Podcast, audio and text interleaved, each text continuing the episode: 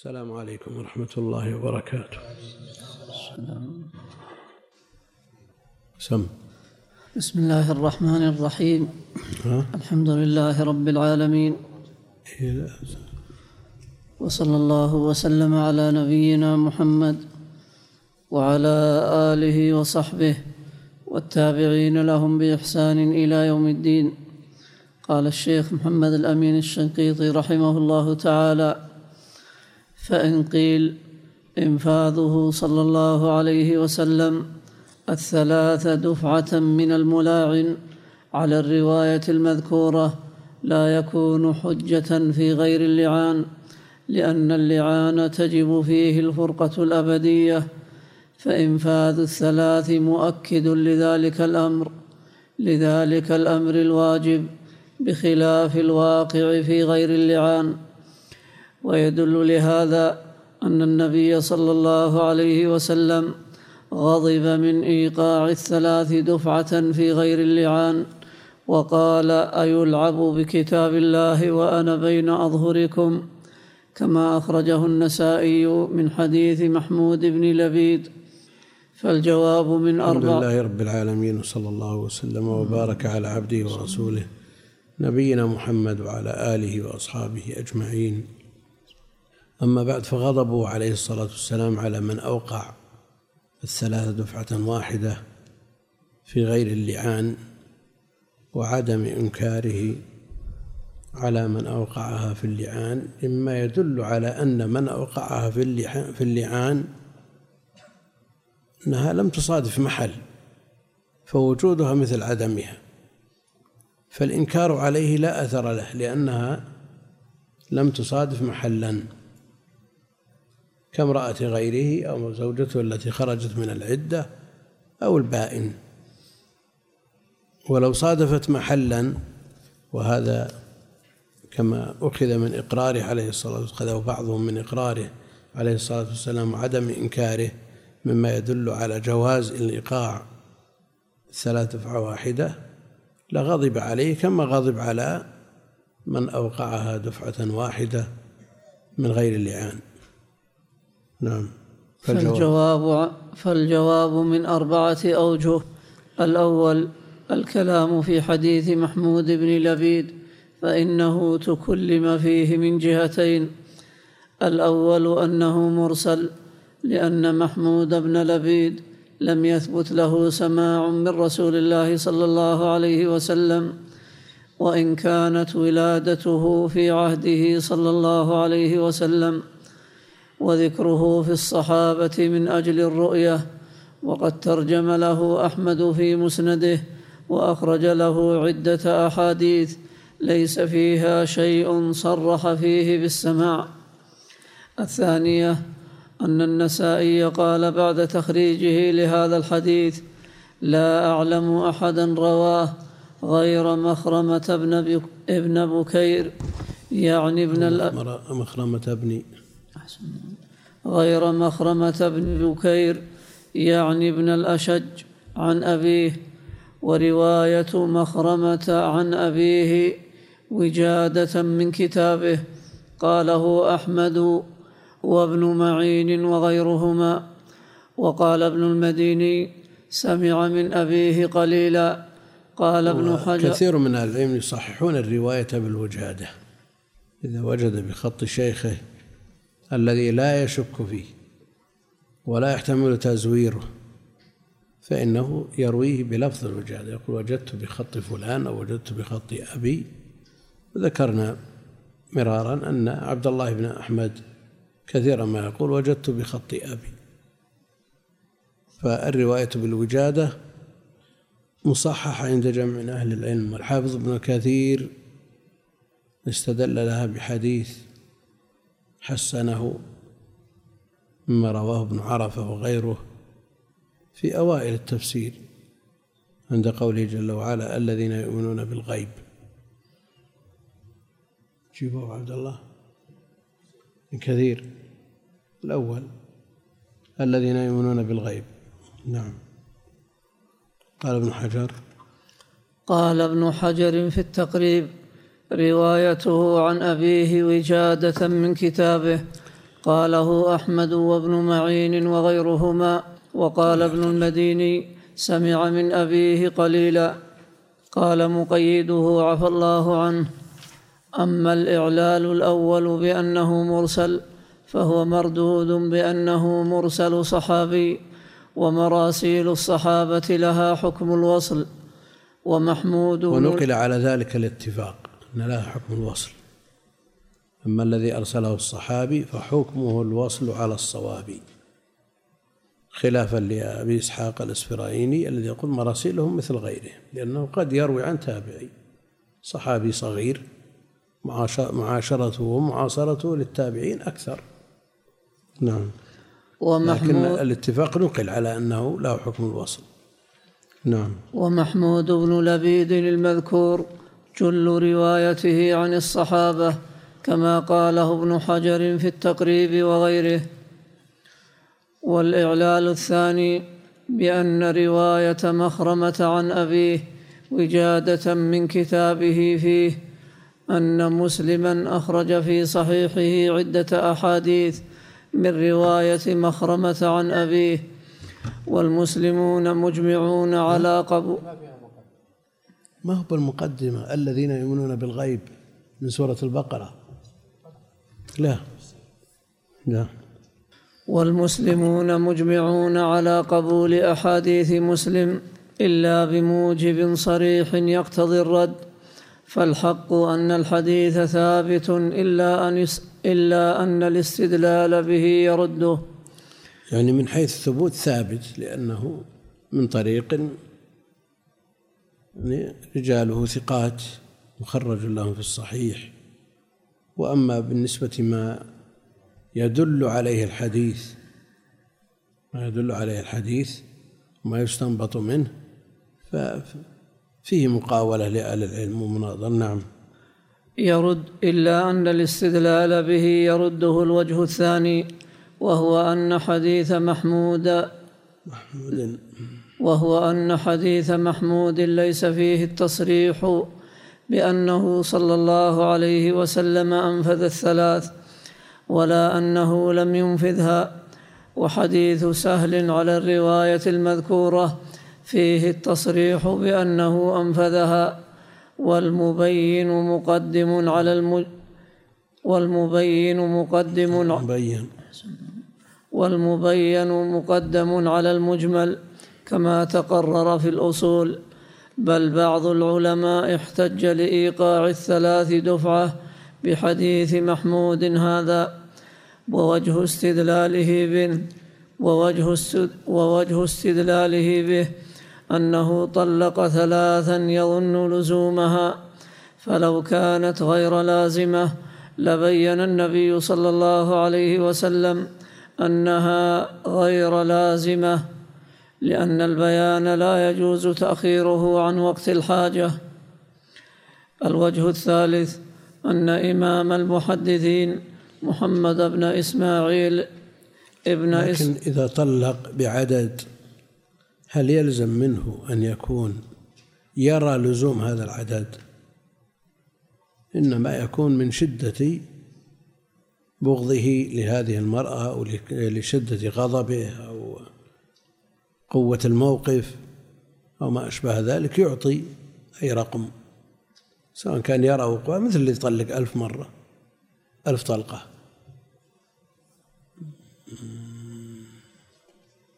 يقول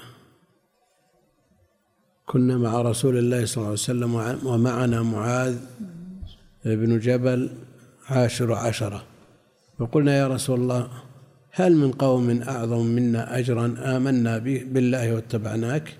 قال ما يمنعكم من ذلك ورسول الله بين أظهركم يأتيكم بالوحي من السماء بل قوم بعدكم يأتيهم كتاب من بين لوحين يؤمنون به ويعملون بما فيه أولئك أعظم منكم أجرا. مرتين. ثم روى من حديث ضمرة بن ربيعة عن مرزوق بن نافع عن صالح بن جبير عن أبي عن أبي جمعة بنحوه. يقول ابن كثير وهذا الحديث فيه دلالة على العمل بالوجادة التي اختلف الذي اختلف فيها أهل الحديث كما قررت في أول شرح البخاري لأن مدحهم على ذلك لأنه مدحهم على ذلك وذكر أنهم أعظم أجرا من هذه الحيثية لا مطلقا. وكذا الحديث الآخر الذي رواه الحسن بن عرفة العبدي قال حدثنا إسماعيل بن عياش الحمصي عن المغيرة بن قيس التميمي عن المغيرة بن قيس التميمي عن عمرو بن شعيب عن أبيه عن جده قال قال رسول الله صلى الله عليه وسلم أي الخلق أعجب إليكم إيمانا؟ قالوا الملائكة. قال وما لهم لا يؤمنون وهم عند ربهم. قالوا أن فالنبيون. قال وما لهم لا يؤمنون والوحي ينزل عليهم. قالوا فنحن؟ قال ما لكم لا تؤمنون وأنا بين أظهركم. قال فقال رسول الله صلى الله عليه وسلم ألا إن أعجب الخلق إلي إيمانا لقوم يكونون من بعدكم يجدون صحفا فيها كتاب يؤمنون بما فيها يؤمنون بما فيها. قال قال أبو حاتم الرازي المغيرة بن قيس البصري منكر الحديث إلى آخر المقصود أن الحافظ بن كثير حسن الحديث واستنبط منه العمل بالوجادة رحمه الله. ها؟ والله ما ما سمعت ما ذكر وقطعة يعني الإيمان بس الإيمان الإيمان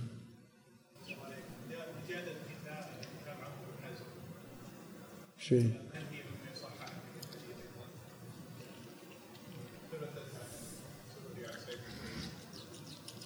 لا لكنها مرسلة من من وجد وجدها عن من؟ إيه لكن هل له هل لقي هؤلاء وأخذ عنهم؟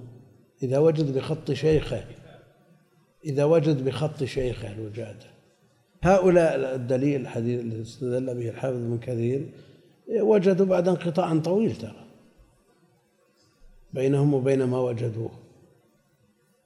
وهم يقولون إذا وجد بخط شيخه كما كان عبد الله بن أحمد يقول وجدت بخط أبي.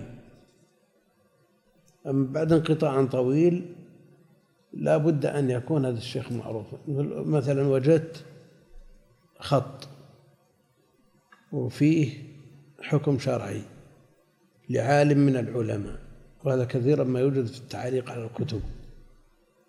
يوجد في التعليق على الكتب. تقول وجدت بتعليق الشيخ فلان على كتاب المغني أو على كتاب الروض ها؟ يقول كذا ومباشرة تنسب إليه هذا الكلام. مباشرة تنسب إليه هذا الكلام أو تقول وجدت بخطه لابد أن تبين. أحيانا بعض الخطوط معروفة يعني مثل خط شيخ الإسلام والعلماء اللي اشتهرت خطوطهم. هل يلزم البيان؟ هل يلزم البيان تقول وجدت بخطه وجدت بخطه أو تقول قال فلان مباشرة؟ إذا كان إذا كان ممن اشتهر خطه وعرف واستفاض بين الناس فلا مانع من النسبة إليه كما استف... كما إذا استفاض الكتاب. أن تقول وجدت في المغني ولا تقول غالبا قدامى ها؟ اي لأن الكتاب استفاض وعرف بحيث لا يشك فيه. إذا استفاض الخط وعرف بحيث لا يشك فيه لا مانع من أن تنسب وإن كان الورع أن تقول وجدت بخط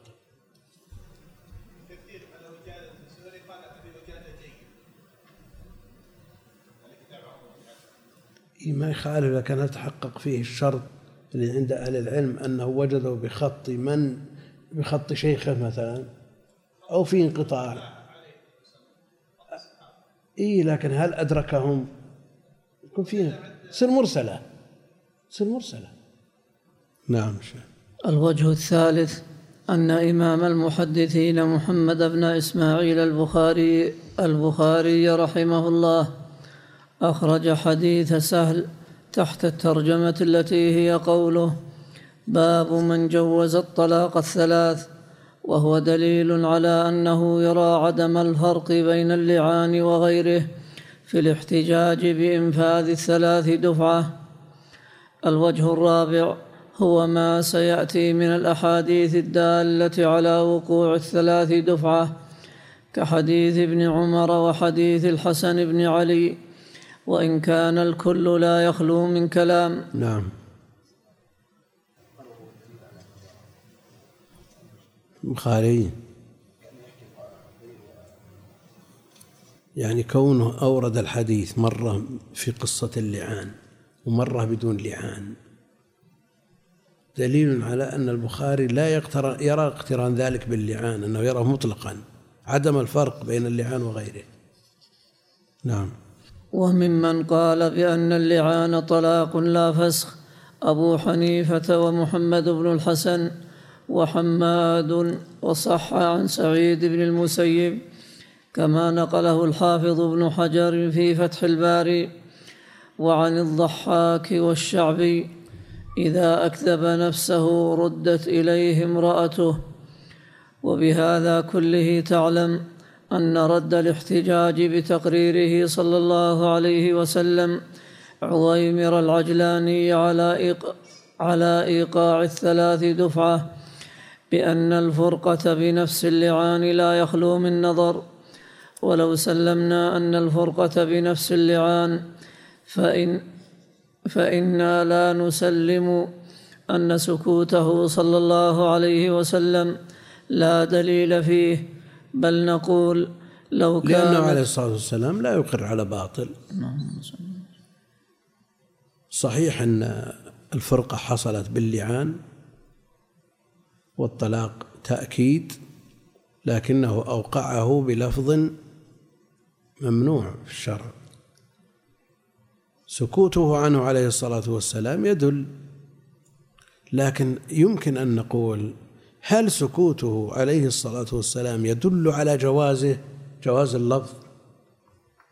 كونه يدل على وقوعه كما مشى عليه الشيخ لكن حين نقول هل سكوته يدل على جوازه؟ وقد أنكره وغضب فيما سبق. ولا يدرى أيهما المتقدم.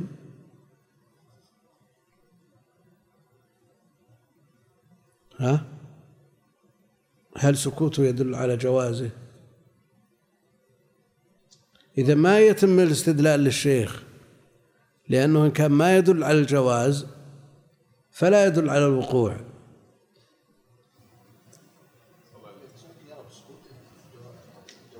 جواز اللفظ؟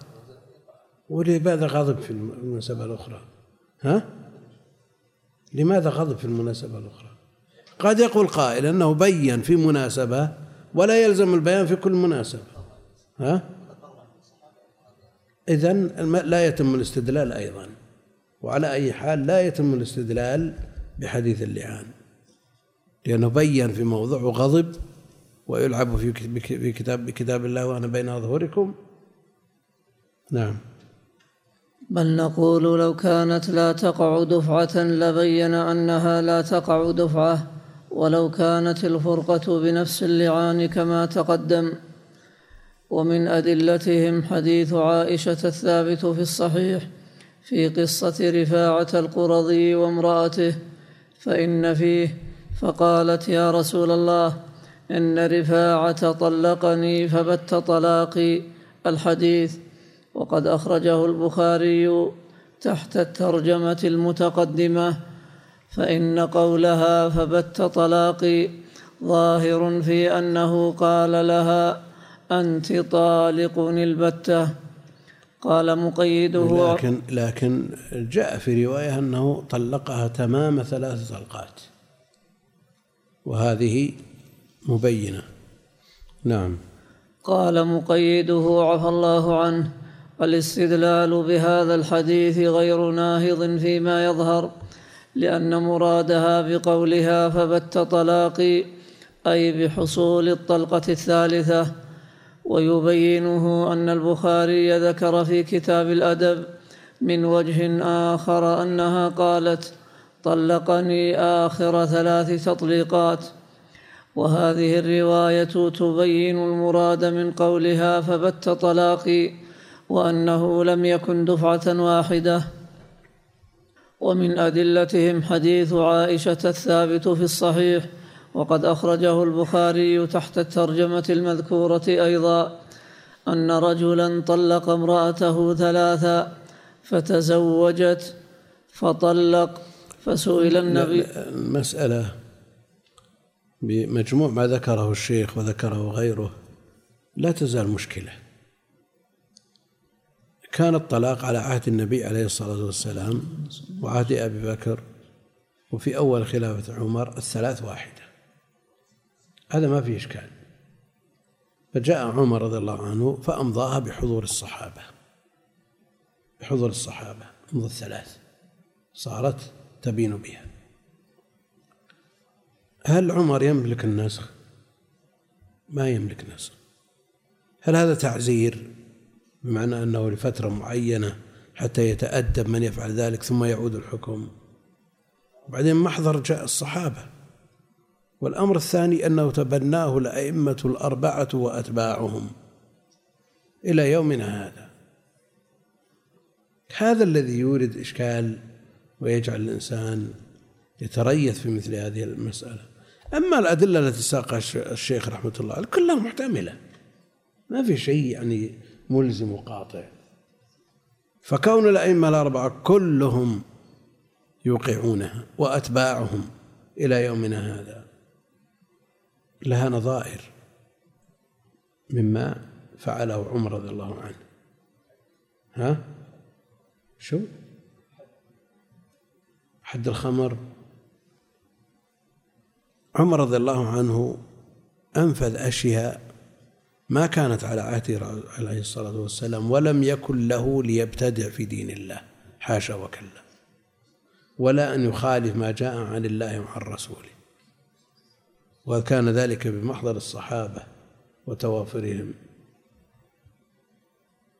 فلولا أن له مستند حوله الصحابة رضوان الله عليهم ما عارضوه ولا خالفوه لما فعل.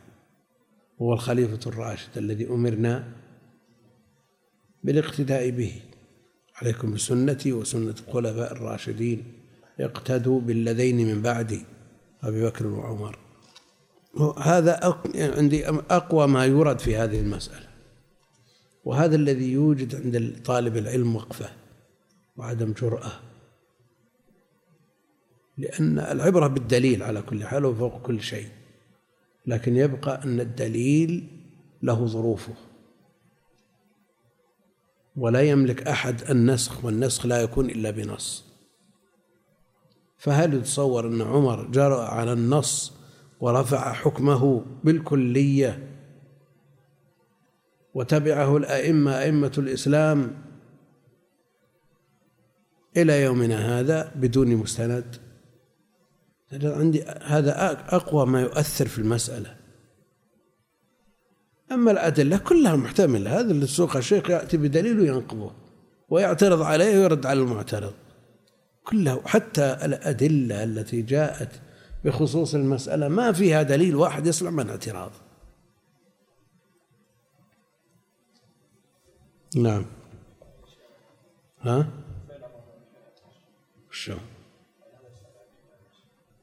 كونه ألزم بالثلاث؟ أنا قلت لك أن عمر حاشاه أن يبتدع في دين الله أو أن يرفع حكما ثبت عن الله وعن رسوله بدون مبرر وبدون سبب. مسألة السياسة الشرعية تمضي على الدهر كله ويتبناها أهل العلم قاطبة. حينما يقولون أن الإمام يقيد المباح هل معناه أنه يرفع الحكم بالشرع بالكلية؟ الإمام مثل عمر رفع حد السرقة في المجاعة لكن هل استمر الرفع؟ خلاص في وقتها. والآن يطالبون من حكم الحاكم يقيد المباح يبون يرفع الأحكام الشرعية. كل ما يريده الحاكم ينفذه وخلاص رفع قيد. كلام تشريع هذا. معناه أن الحاكم يشرع هو بقيد مباح. قيد مباح في ظرف في قضية في مسألة خاصة في قضية عين تحتمل ذلك أو تقتضيه أما تقييد المباح ورفع الحكم بالكلية هذا تشريع ليس من تقييد المباح. نعم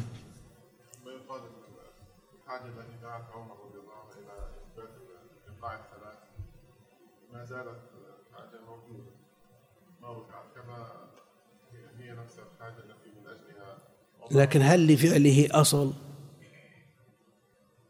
أصل شرعي. مثل هذا كلام خطير جدا. شوف اللي يصوغون الدساتير وشو يسوون بالأحكام الشرعية. ويقولون هذه مصالح وهذه سياسة وهذه.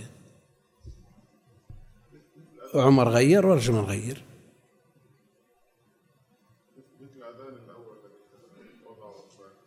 إيه. ما زال إلى الآن. طيب لكن هل الاذان بمثابة هذه الأحكام؟ لا. سم.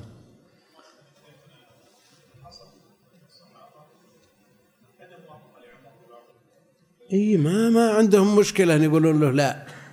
الصحابة ما عندهم أدنى مشكلة يردوا عليه. ما في شك. نعم. وقد أخرجه البخاري تحت الترجمة المذكورة أيضا أن رجلا طلق امرأته ثلاثا فتزوجت فطلق فسئل النبي صلى الله عليه وسلم أتحل للأول؟ قال لا حتى يذوق عسيلتها كما ذاق الأول. فإن قوله ثلاثا ظاهر في كونها مجموعة واعترض الاستدلال بهذا الحديث بأنه مختصر من قصة رفاعة. وقد يعني قدمنا هل هل هي قصة واحدة؟ حديث فاطمة. هل هي قصة واحدة مع زوجين؟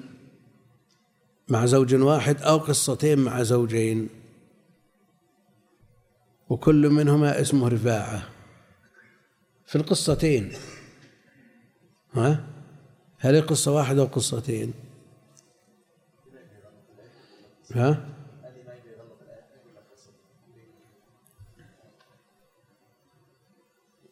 لا بناء الحلال في المرتين يجي خطب.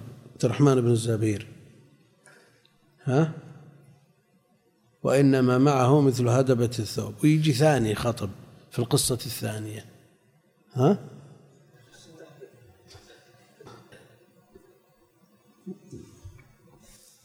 كأن ابن حجر يراها قصتين ما هي بقصة واحدة. نعم.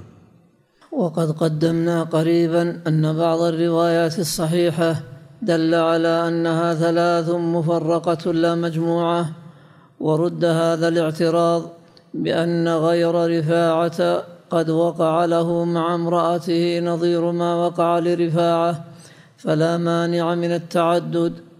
وكون الحديث الأخير في قصة أخرى كما ذكره الحافظ ابن حجر في الكلام على قصة رفاعة فإنه قال فيها ما نصه وهذا الحديث وهذا الحديث إن كان محفوظا فالواضح من سياقه أنها قصة أخرى وأن كلا من رفاعة القرظي ورفاعة النظر النظري النظري وقع أيضا بن النظير؟ نعم. ورفاعة النظر وقع له مع زوجة له طلاق فتزوج كلا منهما عبد الرحمن بن الزبير فطلقها قبل أن يمسها فالحكم في قصتهما متحد مع تغاير الأشخاص وبهذا يتبين خطأ من وحد بينهما. ظنا منه أن رفاعة بن سموأل هو رفاعة بن وهب. انتهى محل الحاجة منه بلفظه. ومن أدلتهم ما أخرجه النسائي عن محمود بن لبيد.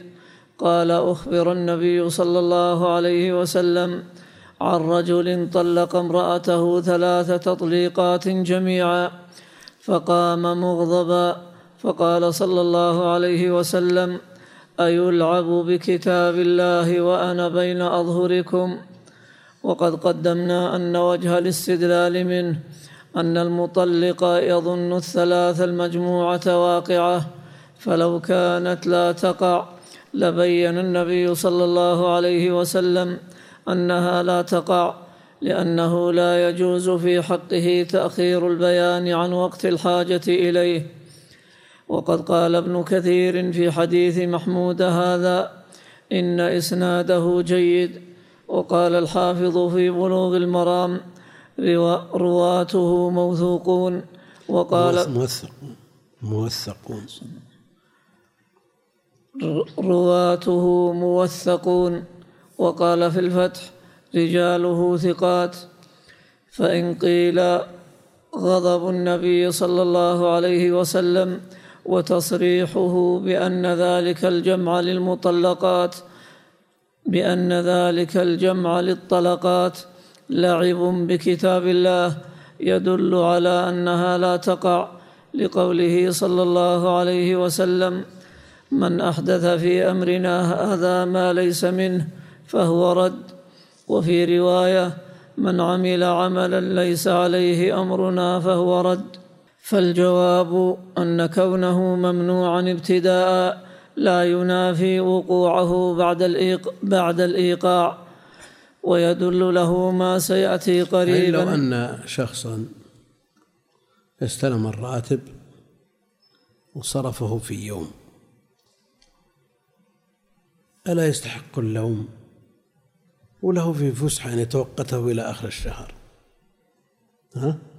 لكن هل يقول أن عقودك باطلة؟ هل أنت شريت بهن ولا ها؟ هو له فسحة أن يقصد هذه الطلقات الثلاث حال عمرها وقد لا يحتاج شيء منها فيما بعد لهذا الظرف. كونه تعجل وصرف كل ما ما أتيح له شرعا في دفعته يستحق اللوم والغضب. ها؟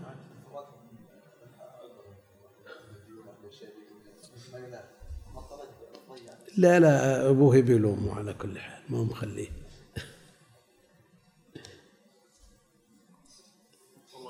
نعم الشرع لما جاء قصة العمر شيء؟ إيه وجاء الشرع النهي عن هذا وامر النبي صلى الله عليه وسلم ان يراجعها وقعت ولا ما وقعت؟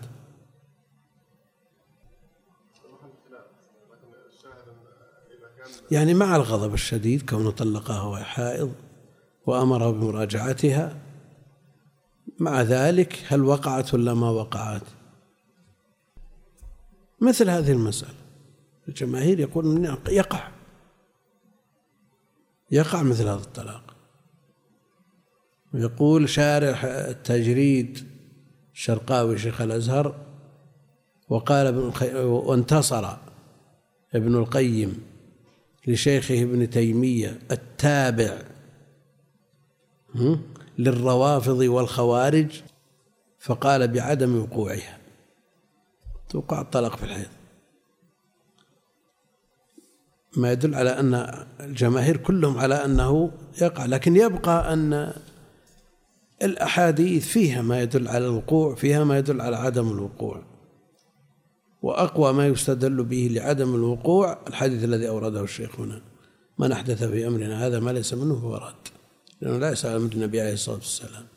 أمره فليراجعها المراجعة لا تكون إلا بعد بعد إيش؟ بعد طلاق المقصود أن الأدلة وما جاء في قصة عبد الله بن عمر يعني فيها مثل ما في هذه الأحاديث سواء لكن إذا نظرنا من حيث المعنى هل النبي عليه الصلاة والسلام أمره أن يراجعها ليكثر الطلاق؟ يعني بدل ما واحد يصير اثنتين هل هذا من مقاصد الشارع؟ ها؟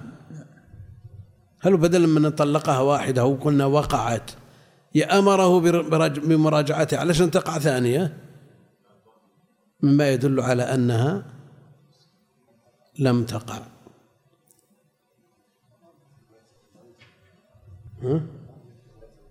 لم تحسب عليه. هذه رواية من الروايات مثل في دلالتها مثل مرهوب ليراجعها نعم.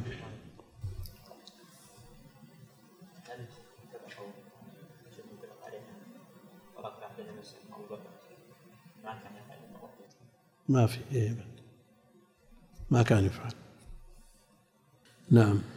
ويدل له ما سيأتي قريبا عن ابن عمر من قوله لمن سأله وإن كنت طلقتها ثلاثا فقد حرمت عليك حتى تنكح زوجا غيرك وعصيت الله فيما أمرك به من طلاق امرأتك ولا سيما على قول الحاكم إنه مرفوع وهذا ثابت عن ابن عمر في الصحيح ويؤيده ما سيأتي إن شاء الله قريبا.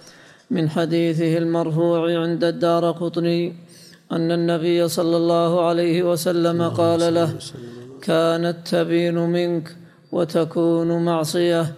ويؤيده أيضا ما سيأتي إن شاء الله عن ابن عباس بإسناد صحيح أنه قال لمن سأله عن ثلاث أوقعها دفعة إنك لم تتق الله فيجعل لك مخرجا. عصيت ربك وبانت منك امرأتك. وبالجملة فالمناسب لمرتكب المعصية التشديد لا التخفيف لا التخفيف بعدم الإلزام. يعني وهذا ما صنعه عمر رضي الله عنه. لكن ما لا يكفي هذا في رفع الحكم المستقر. لا يكفي مثل هذا التعليل في رفع حكم استقر في عهد النبي عليه الصلاة والسلام ومات عنه. في عهد أبي بكر إلا بدليل مقاوم. نعم.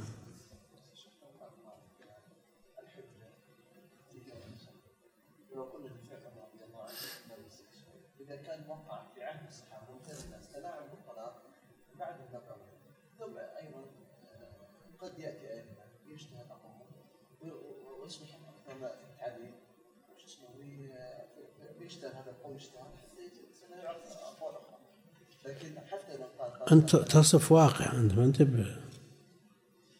تصف واقع. يعني هذا اللي حصل بعهد عمر ولم يشتهر طيلة القرون إلى أن جاء شيخ الإسلام فشهره. ها؟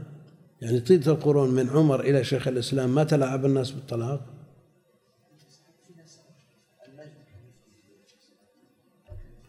يعني يفتي ويعرف عنه ذا واشتهر وتبناه الناس و...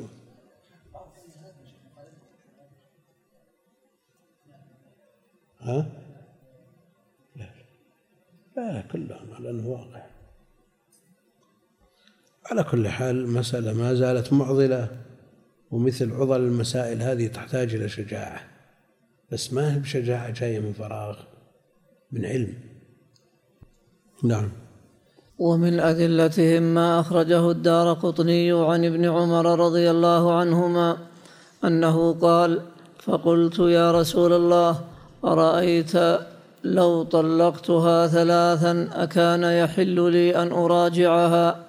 قال لا كانت تبين منك وتكون معصية. وفي إسناده عطاء الخراساني وهو مختلف فيه. وقد وثقه الترمذي. وقال النسائي وأبو حاتم لا بأس به. وكذبه سعيد بن المسيب وضعفه غير واحد. وقال البخاري ليس في من روى عنه مالك من يستحق الترك غيره. وقال شعبة كان نسيا. وقال وغيره. هاتوا لنا مثال ثاني روى عنه مالك وضعيف. ابن أبي المخارق ابن أبي المخارق. ومالك رضي الله عنه مع حذقه ونباهته. يذكر عنه أنه قال غرني بكثرة جلوسه في المسجد. فروى عنه. وإلا أهل العلم يستدلون برواية مالك على توثيق الرجل. نعم.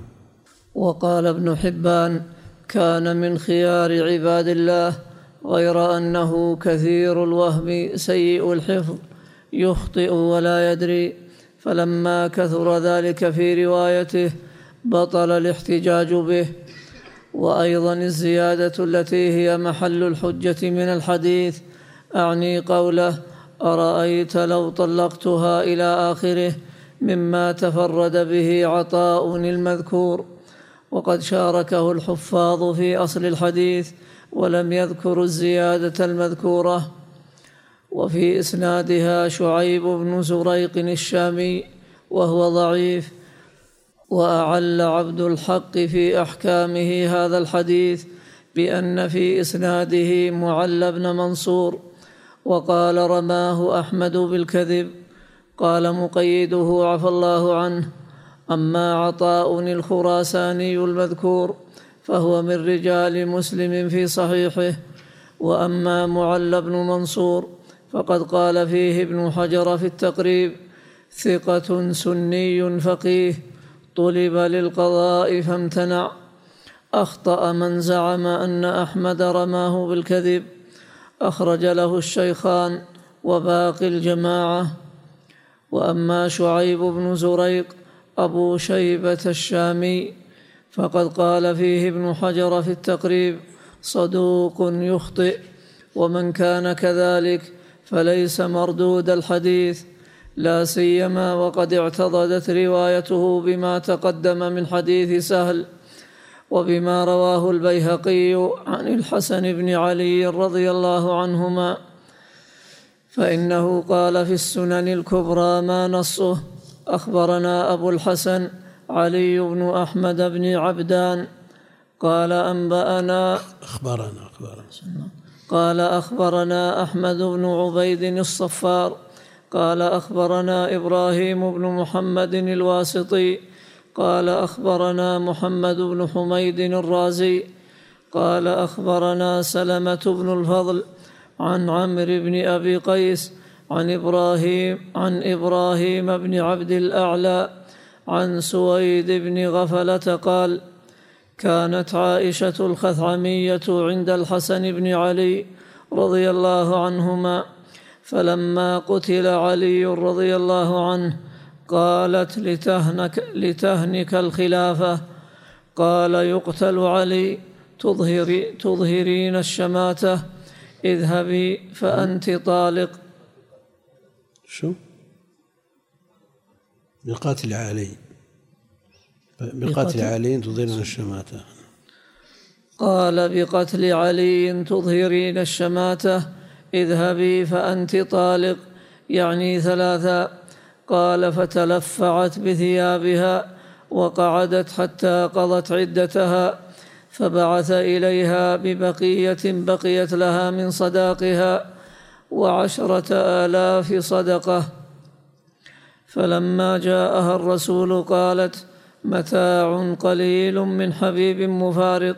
فلما بلغه قولها بكى ثم قال لولا أني سمعت جدي أو حدثني أبي أنه سمع جدي يقول أيما رجل طلق امرأته ثلاثا عند الاقرا أو ثلاثا مبهمة لم تحل له حتى تنكح زوجا غيره لراجعتها. وكذلك روي عن عن عمرو بن شم شمر عن عمران بن مسلم وإبراهيم بن عبد الأعلى عن سويد بن غفلة انتهى منه بلفظه وضعف هذا الإسناد بأن فيه محمد بن حميد بن حيان الرازي قال فيه ابن حجر في التقريب حافظ ضعيف وكان ابن معين. إذا كان حافظ من أين يأتيه الضعف؟ ها؟ شو؟ لا التوثيق له سببان الحفظ والعدالة فهل تضعيفه من جهة عدالته لا سيما أنه توافر في حافظ ها؟ حافظ وشيخ الطبري وشيخ كثير من الأئمة محمد بن حميد الرازي والأكثر على تضعيفهم منهم من يقبل, يقبل حديثه. الشيخ أحمد شاكر في مواضع أثبت له. نعم. على كل محمد بن حميد الرازي أشهر من نار على علم. ما أدري والله حيان حبان عندنا نقطتين. إيه. تقريب تقريب موجود. ها؟ وشو؟ والله ما ما أظن. إمام شيخ الأئمة شيخ الطبري وغيره. ما أدري والله. في كتاب مطول تهذيب ولا؟ ما في إلا التقريب؟ لازم جاب التهذيب. كمل كمل شوف. وكان ابن معين حسن الرأي فيه وأن فيه أيضا سلمة بن الفضل سلمة. سلمة بن الفضل الأبرش. ابن وأن فيه أيضا سلمة بن الفضل الأبرش مولى الأنصار قاضي الري قال فيه في التقريب صديق صدوق كثير الخطأ وروي من غير هذا الوجه. وروى نحوه الطبراني تقدم للشيخ ومن كان كذلك فليس مردود الحديث. ليس مردود الحديث. الصدوق استقر الأمر عند المتأخرين على أن حديثه يحسن لكن يشكل عليه كونه كثير الخطأ. يشكل عليه كونه كثير الخطأ. وقد يكون الخبر المروي من أخطائه وأوهامه. نعم. وروى نحوه الطبراني من حديث سويد بن غفلة وضعف الحديث اسحاق إسحاق بن راهوي بن راهوية ويؤيد حديث ابن عمر المذكور أيضا. ما ثبت في الصحيح عن ابن عمر من أنه قال وإن طلقتها فقد وإن حرمت كنت وإن كنت إن كنت طلقتها ثلاثا فقد حرمت عليك. وإن كنت من حديث ابن عمر أنه قال وإن كنت طلقتها ثلاثا فقد حرمت عليك حتى تنكح زوجا غيرك وعصيت الله فيما أمرك به من طلاق امرأتك ولا سيما على قول الحاكم إنه مرفوع. وعلى ثبوت حديث ابن عمر المذكور فهو ظاهر في محل النزاع. فما ذكره بعض أهل العلم من أنه لو صح لم يكن فيه حجة بناء على حمله على كون الثلاث مفرقة لا مجتمعة فهو بعيد. والحديث ظاهر في كونها مجتمعة لأن ابن عمر لا يسأل عن الثلاث المتفرقة إذ لا يخفى عليه أنها محرمة وليس محل نزاع. شو محرم؟ أو محرمة. ثلاثة مفرقة. ها؟ محرمة. الثلاثة المجموعة بدعة ومحرمة وانتهينا منها لكن الثلاثة مفرقة. ليس للرجل أن يطلق كل ما وجد سبب الطلاق. ها؟ كل ما وجد السبب المقتضي. بلفظ. ظلنا محرمة. ما يقصد الاجتماع بلفظ. مفرقة بألفاظ. طالق طالق طالق. أو طالق لا لا لا هم شيخ الإسلام حتى لو فرق ثلاثا. لا لو أقصد. أنا ابن عمر. ها؟ أقصد ابن عمر. يرى أنها مفرقة في اللفظ.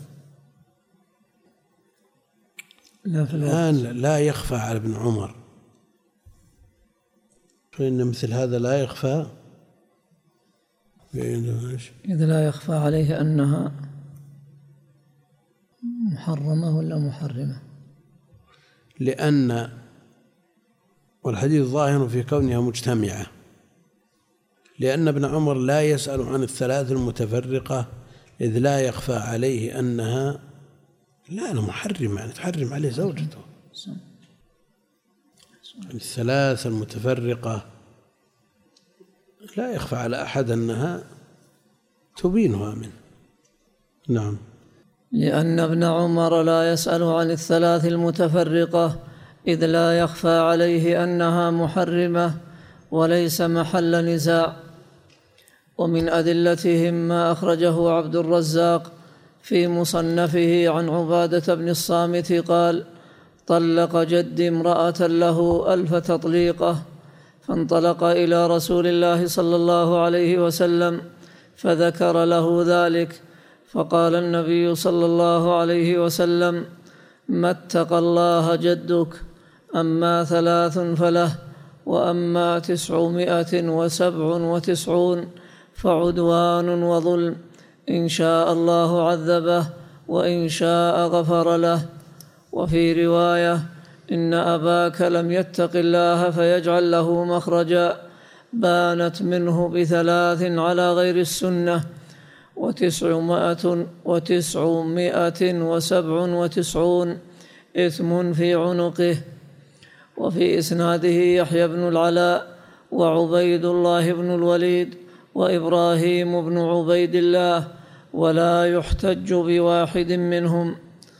وقد رواه بعضهم عن صدقة بن أبي عمران عن إبراهيم بن عبيد الله ابن عبادة بن الصامت عن أبيه عن جده. ومن أدلتهم ما رواه ابن ماجة عن الشعبي قال قلت لفاطمة يعني جد عبادة بن الصامت. عبادة من النقبة الأوائل. يعني يعني وقت قبل الهجرة وقت البيعة الأولى والثانية موجود وكبير يعني ما صار نقيب وصغير وجده الذي طلق الله تحتاج إلى مراجعة ها؟ شو؟ اللي قالوا اي ما يخالف خلينا نشوف متن الحديث الحين. ليه ها؟ إيش إبراهيم؟ عبادة بن الصامت هو اللي طلق ألف؟ الصحابي الجليل طلق ألف؟ ها؟ نعم.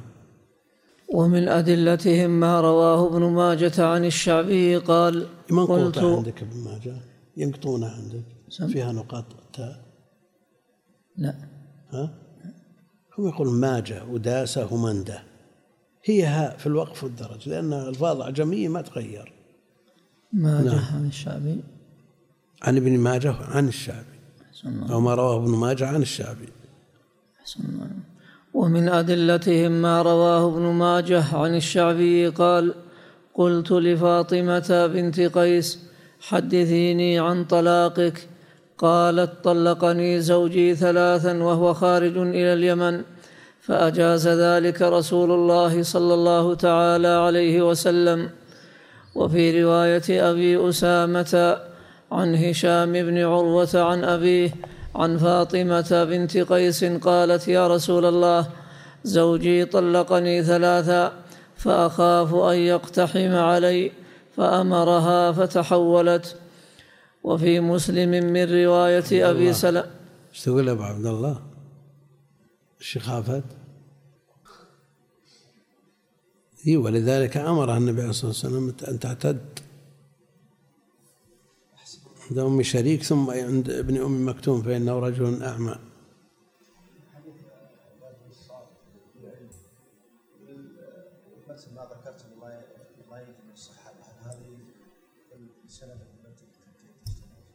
لا هو ضعف السند دليل على ضعف المتن. لا وجد ضعف السند هو الظاهر. ما نحتاج إلى تضعيف. شو؟ عن إبراهيم عن عن ابن عبيد الله بن عبادة يعني اللي طلق ألف عبادة بن الصامت. ها؟ إبراهيم يروي عن أبيه عن جده. طيب. فقال إن جدك الرسول يقول قال إن جدك ما اتقى الله ما اتقى الله جدك. ها؟ المطلق الجد لكن هل هو جد إبراهيم؟ وهل إبراهيم يروي عن النبي عليه الصلاة والسلام الحفيد؟ أو أن الراوي عبادة بن الصامت وأن الجد جده. كلاهما فيه بعد. نعم. وفي رواية أبي أسامة عن هشام بن عروة عن أبيه عن فاطمة بنت قيس قالت يا رسول الله زوجي طلقني ثلاثا فأخاف أن يقتحم علي فأمرها فتحولت.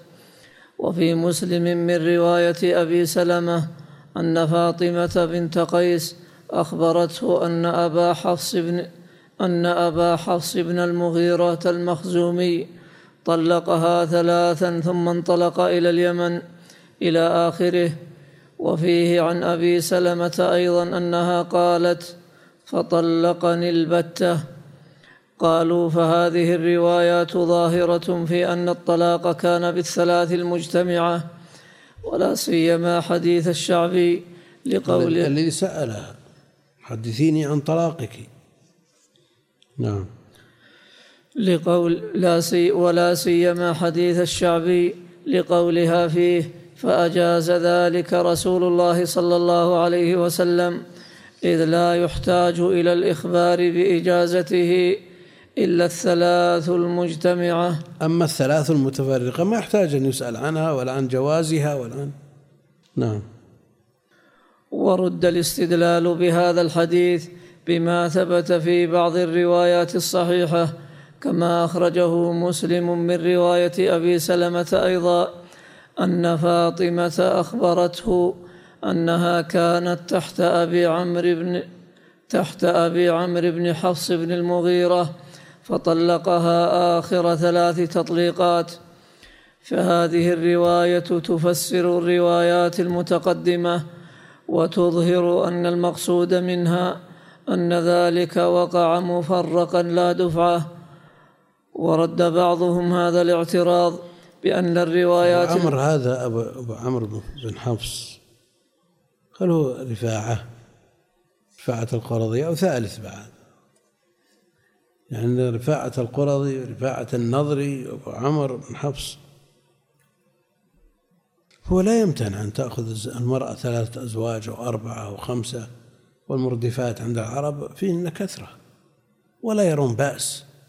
في أن ينكح المطلقة مرتين أو ثلاثة. فالمصعب تزوج عائشة بن طلحة الخامس ودفع عليها ألف ألف. خطبها بعده الوليد بن عبد الملك ورفضت. ما عندهم مشكلة في هذا. لكن الغرابة في كون الثلاثة كلهم يفعلون هذا الفعل. يطلقون ثلاثة دفعة واحدة ويجي عبد الرحمن بن الزبير المعروف الذي يعرف نفسه في الضعف يخاطب هذه الزوجة. هذا اللي محل يعني آه، استغراب. نعم. حتى نقول إنها قصة واحدة أو ثلاث قصص. نعم. أحسن الله إليك. جمع المقصود بينها جمع اللفظ ولا جمع الثلاث في وقت واحد. جمع اللفظ بلفظ واحد. أنها طالق ثلاثا أو طالق, طالق ثلاثا. طالق. أو طالق طالق طالق لم تخللها رجعة. إيه اللي يرى عدم وقوع الثلاث دفعة واحدة كشيخ الإسلام يرى أنه لا فرق بينه وبين ما ما تمتع بما جعله الله له فيه فسحة. وأنه استعجل الأمر له فيه مندوحة. إذا لم تخلله رجعة. خلافهم هنا في الاجتماع. هل يقصدون الاجتماع بلفظ واحد أو في وقت واحد؟ طلقني ثلاثا أو طلقني البتة. ثلاثا بلفظ أو بألفاظ مجتمعة. طالق طالق طالق. لأن احتمالات كلها موجودة. آخر ثلاث تطليقات في بعض الروايات. يدل على مفرقة.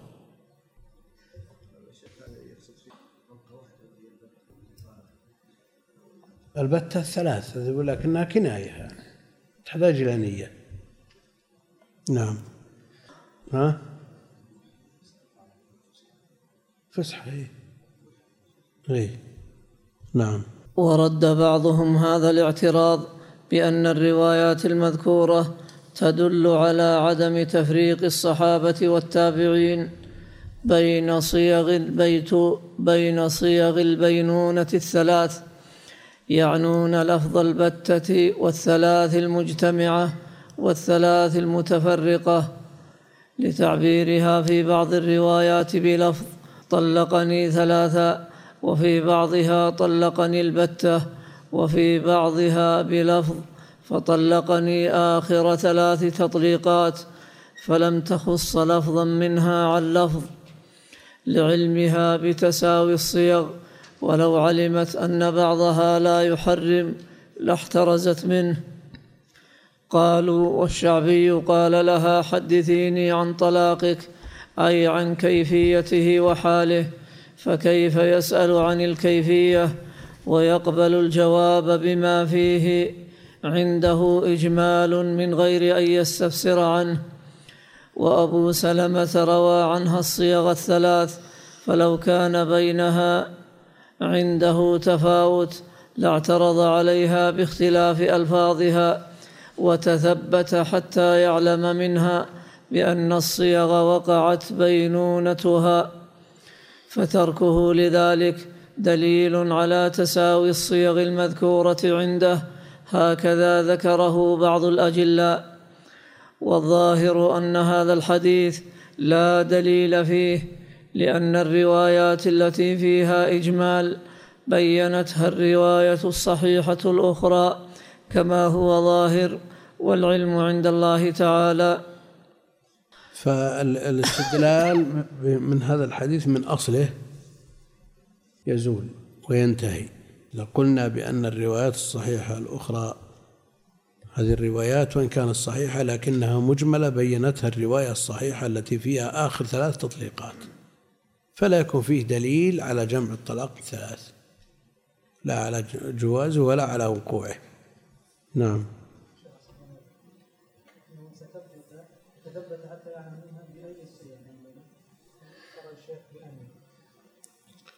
وتثبت حتى يعلم منها لأنه سأل. هو بلغته القصة. نعم. بالإجمال الذي تداوله الناس أراد أن يتثبت منها بنفسها. هل بيقبل إجمال؟ وهو أراد أن يتثبت لابد من بيان. شو؟ بأي بأي الصيغ وقعت بينونتها إيه؟ بأن الصيغ عندك بأن. لا لا بأي.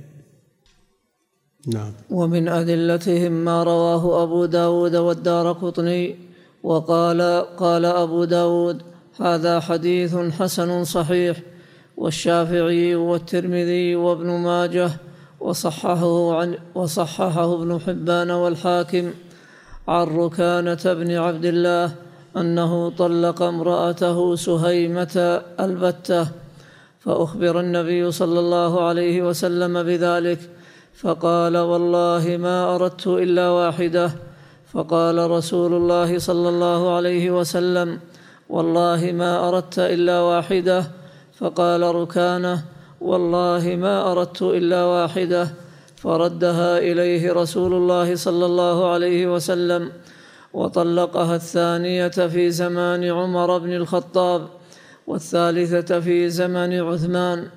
فهذا الحديث صححه أبو داود وابن حبان والحاكم. وقال فيه ابن ماجه سمعت أبا الحسن علي بن محمد الطنافسي يقول الطنافسي يقول ما أشرف هذا الحديث؟ وقال الشوكاني في, في نيل الأوطار قال ابن كثير قد رواه أبو داود من وجه آخر وله طرق أخر فهو حسن إن شاء الله وهو نص في محل النزاع لأن تحليفه صلى الله عليه وسلم لركانة ما أراد بلفظ البتة إلا واحدة دليل على أنه لو أراد بها أكثر من الواحدة لوقع والثلاث أصرح في ذلك من لفظ البتة لأن البتة كناية والثلاث صريح. ولو كان كناية تحتاج إلى نية كما فعل مع ركانة. وما أراد إلا واحدة. لكن لو نواها ثلاث وقع وقعت. أما طلقها ثلاثا فهي صريح لا تحتاج إلى نية. نعم. شو؟ شو؟ الحديث ما في شيء ما فيه إلا البتة. تسأل عن هذا الحديث ولا عن الحكم أصلا ما بعد قرر الشيخ شيء لا الحين يناقش اصبر لين ينتهي. نعم. ولو كان لا يقع أكثر من واحدة لما كان لتحليفه معنى. مع اعتضاد هذا الحديث بما قدمنا من الأحاديث وبما سنذكره بعده إن شاء الله تعالى.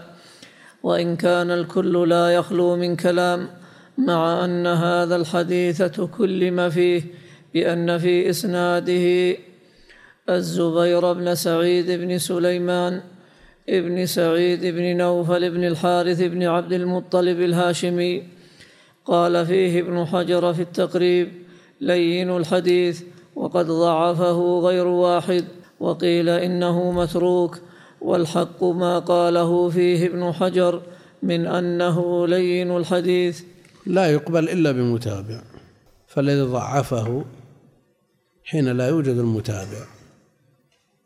فإذا وجد المتابع والتليين تضعيف لا يقبل إلا بمتابع ليكون مقبولا. قال فإن توبع فمقبول وإلا فلين يعني إن لم يتابع. نعم. وذكر الترمذي عن البخاري أنه مضطرب فيه يقال ثلاثا وتارة قيل واحدة وأصحها أنه طلقها البتة وأن الثلاث ذكرت فيه على المعنى. وقال ابن عبد البر ابن عبد البر في التمهيد تكلموا في هذا الحديث. وقد قدمنا آنفا تصحيح أبي داود. تصحيح أبي داود وابن حبان والحاكم له. وأن ابن كثير قال إنه حسن وإنه معتضد بالأحاديث المذكورة قبله كحديث ابن عمر عند الدار قطني وحديث الحسن عند البيهقي وحديث سهل بن سعد الساعدي. في لعان عويمر في لعان عويمر وزوجه ولا سيما على رواية فأنفذه رسول الله صلى الله عليه وسلم يعني الثلاث بلفظ واحد كما تقدم. ويعتضد أيضا بما رواه أبو داود والترمذي والنسائي عن حماد بن زيد قال قلت لأيوب هل علمت أحدا قال في أمرك أمرك بيدك أنها ثلاث غير الحسن؟ قال لا. ثم قال اللهم غفرا إلا ما حدثني قتادة عن كثير. مولى بن سمرة عن أبي سلمة عن أبي هريرة رضي الله عنه عن النبي صلى الله عليه وسلم قال ثلاث فلقيت كثيرا فسألته فلم يعرف فرجعت إلى قتادة فأخبرته فقال نسي.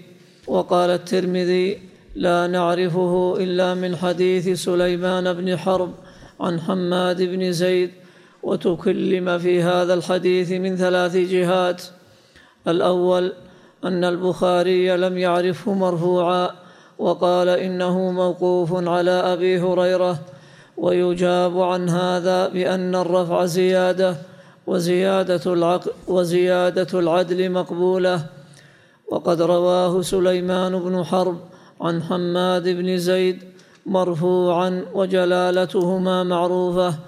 قال في مراقي السعود والرفع والوصل وزي وزيد اللفظ وزيد لفظي وزيد. ها؟ وزيد اللفظ يعني زيادة في اللفظ.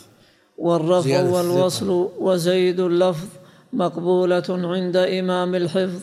إلى آخره. الثانية أن كثيرا نسيه ويجاب عن هذا بأن نسيان الشيخ تعارض الوصل مع الإر- الإرسال مع الوصل مع الإرسال والوقف والرفع وزيادة الثقة والقبول مطلقا أو الرد مطلقا. هذه قواعد يطلقها المتأخرون ويقبلون زيادة الثقة ويحكمون للوصل ويحكمون للرفع مطلقا. لكن صنيع المتقدمين أحيانا يقبلون وأحيانا يردون تبعا للقرائن. ما في قواعد مضطردة عندهم. نعم. الثانية أن كثيرا نسيه ويجاب عن هذا بأن نسيان الشيخ لا يبطل رواية من روى عنه. لأنه يقل راو يحفظ طول الزمان ما يرويه وهذا قول الجمهور. وقد روى سهيل بن أبي صالح عن أبيه عن أبي هريرة أن النبي صلى الله عليه وسلم قضى بالشاهد واليمين ونسيه فكان يقول حدثني ربيعة عني ولم ينكر عليه. وأشار إليه العراقي في ولم ينكر عليه أحد. ولم ينكر عليه أحد. وأشار إليه العراقي في ألفيته بقوله وإن يرده بلا رده وإن يرده بلا اذكر أذكر أو بلا أذكر أو ما يقتضي نسيانه فقد رأوا الحكم للذاكر عند المعظم وحكى الإسقاط عن وحكي الإسقاط. عن بعضهم كقصة الشاهد واليمين إذ نسيه سهيل الذي أخذ عنه فكان بعد عن ربيعة عن نفسه يرويه لن يضيعه. أن يضيع يعني خشية أن يضيع يرويه عن نفسه. أن يضيعه أن يضيع. يعني خشية أن يضيع. فكان بعد عن ربيعة عن نفسه يرويه أن يضيعه يضيع. الثالثة تضعيفه بكثير مولى ابن سمرة كما قال ابن حزم إنه مجهول. ويجاب عنه بأن ابن حجر قال في التقريب إنه مقبول. ومن أدلتهم ما رواه الدار قطني من حديث زادان عن علي رضي الله عنه قال سمع النبي صلى الله عليه وسلم رجلا طلق البتة فغضب وقال أتتخذون آيات الله هزوا أو دين الله هزوا أو لعبا من طلق البتة ألزمناه ثلاثا لا تحل له حتى تنكح زوجا غيره. وفيه إسماعيل بن أمية قال فيه الدار قطني كوفي ضعيف. ومن أدلتهم ما رواه الدار قطني من حديث حماد بن زيد. حدثنا عبد العزيز بن صهيب عن أنس قال سمعت أنس بن مالك يقول سمع أنس قال سمعت أنس.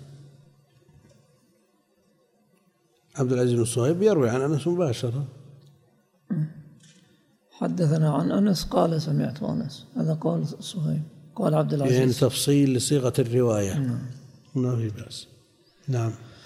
قال سمعت أنس بن مالك يقول سمعت معاذ بن جبل يقول سمعت رسول الله صلى الله عليه وسلم يقول يا معاذ من طلق للبدعة واحدة أو اثنتين أو ثلاثا ألزمناه بدعته.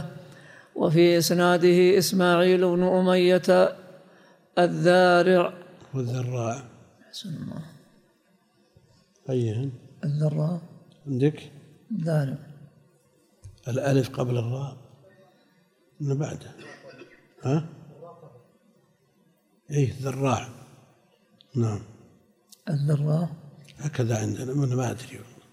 نعم. وفي إسناده إسماعيل بن أمية الذراع وهو ضعيف أيضا. فهذه الأحاديث وإن كانت لا يخلو شيء منها من مقال فإن كثرتها واختلاف طرقها وتباين مخارجها يدل على أن لها أصلا والضعاف المعتبر بها إذا تباينت مخارجها شد بعضها بعضا. فصلوا. المعتبر بها يعني التي ضعفها غير شديد أما ما كان ضعفه شديدا فلا يعتبر به. نعم. إذا تباينت مخارجها شد بعضها بعضا فصح مجموعها للاحتجاج. فصلح صلح فصلح مجموعها للاحتجاج. فصلح مجموعها للاحتجاج ولا سيما أن منها ما صححه بعض العلماء. كحديث طلاق ركانة البتة وحسنه ابن كثير ومنها ما هو صحيح. وهو رواية إنفاذه صلى الله عليه وسلم طلاق عويمر ثلاثا مجموعة عند أبي داود. وقد علمت معارضة تضعيف حديث ابن عمر عند الدار قطني من جهة عطاء الخراساني ومعل من رواة مسلم ومعل بن منصور موثق نعم. ومعل بن منصور وشعيب بن زريق إلى آخر ما تقدم. لا تخاصم بواحد أهل بيت فضعيفان يغلبان قويا. وقال النووي في شرح مسلم ما نصه واحتج ها؟ الحج جديد. يعني تابع الكلام النووي. أنا باغي نقف على مقيده. عفى الله عنه. لكن إذا كان تابع لكلام النووي نقف عليه. نقف على قول شيء قال كلام النووي. أحسن. اللهم صل على محمد وعلى آله وصحبه